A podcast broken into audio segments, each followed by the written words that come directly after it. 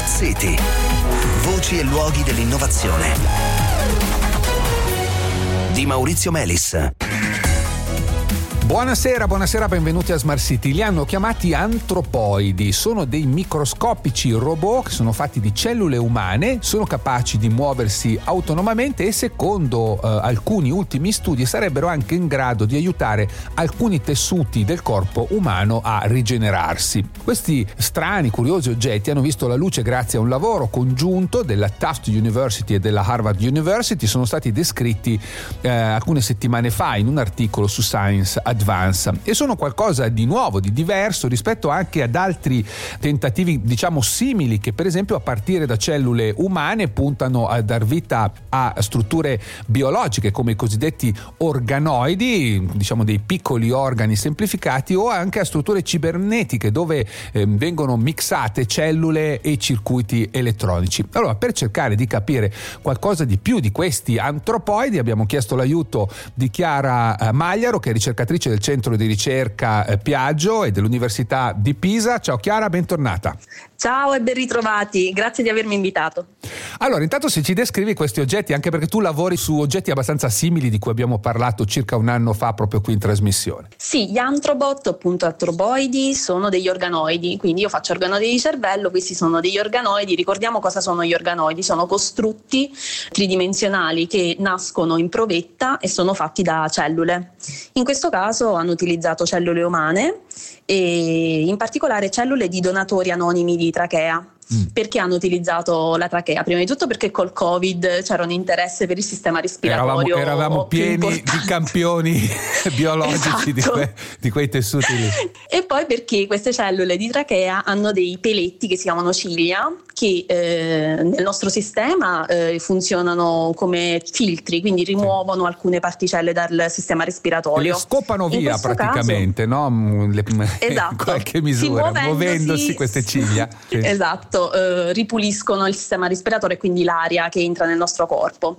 E in questo caso i, di questi ricercatori sono riusciti a fare questi organoidi in cui le ciglia non sono montate all'interno e quindi diciamo fanno quest'opera di rimozione, ma sono montate all'esterno. Sì. E quindi visto che sono montate all'esterno possiamo pensarli come, eh, non so se avete mai visto il film di Miyazaki, Nerini del buio, ecco, hanno tutti questi peletti intorno e quindi ovviamente sono capaci di muoversi perché muovendo le certo. ciglia possono nuotare in un ambiente Possono acquoso. proprio nuotare come fanno alcuni microorganismi che non a caso sono coperti di ciglia esattamente per quella ragione lì. Poi le, le battono, le sbattono, diciamo, e nuotano. Esatto. Ecco, quindi sono delle sferette di cellule, in questo caso della trachea, con all'esterno tutta questa, come dire, peluria, no? come se avessero i capelli, che però sono in grado di muovere e utilizzare per muoversi. Ecco, ci hai già detto un po' appunto come vengono creati, no?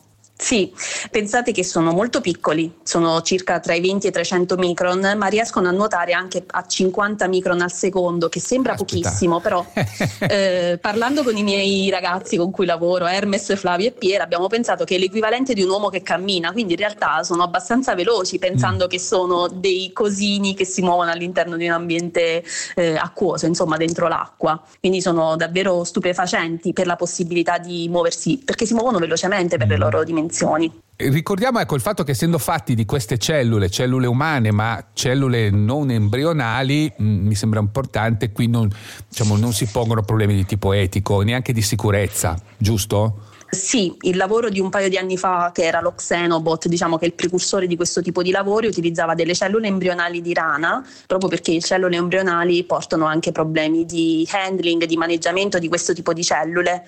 Eh, utilizzare le cellule umane è stato sicuramente un, um, un modo di diversificare il lavoro e di creare costrutti che sono diversi rispetto a quello che sia stato fatto in letteratura. Mi spiego meglio. Se due anni fa hanno utilizzato una specie di intelligenza artificiale che si chiamano algoritmi evolutivi, quindi un'intelligenza artificiale che è guidata da regole evolutive che definiscono la dimensione e la forma di questi costrutti, e poi c'erano dei microchirurghi che cucivano tutte le cellule per creare mettendole insieme una a una per forma. così dire. Sì. Esatto In questo caso invece si utilizza ehm, le peculiarità intrinseche, quindi la natura intrinseca delle cellule che in maniera autonoma si organizzano per creare il costrutto di quella forma e di quella dimensione adatto per muoversi. Ecco, e dicevo non ci sono problemi etici perché non essendo cellule embrionali non è che possono dare origine a qualcosa di diverso da queste sferette con le ciglia fuori. Sono... Esatto, sono cellule mature, mm. quindi non hanno nessun tipo di staminalità, quindi non possono, diciamo, virare in qualcosa di cattivo, ecco, mm, mettiamola mm, così. Mm.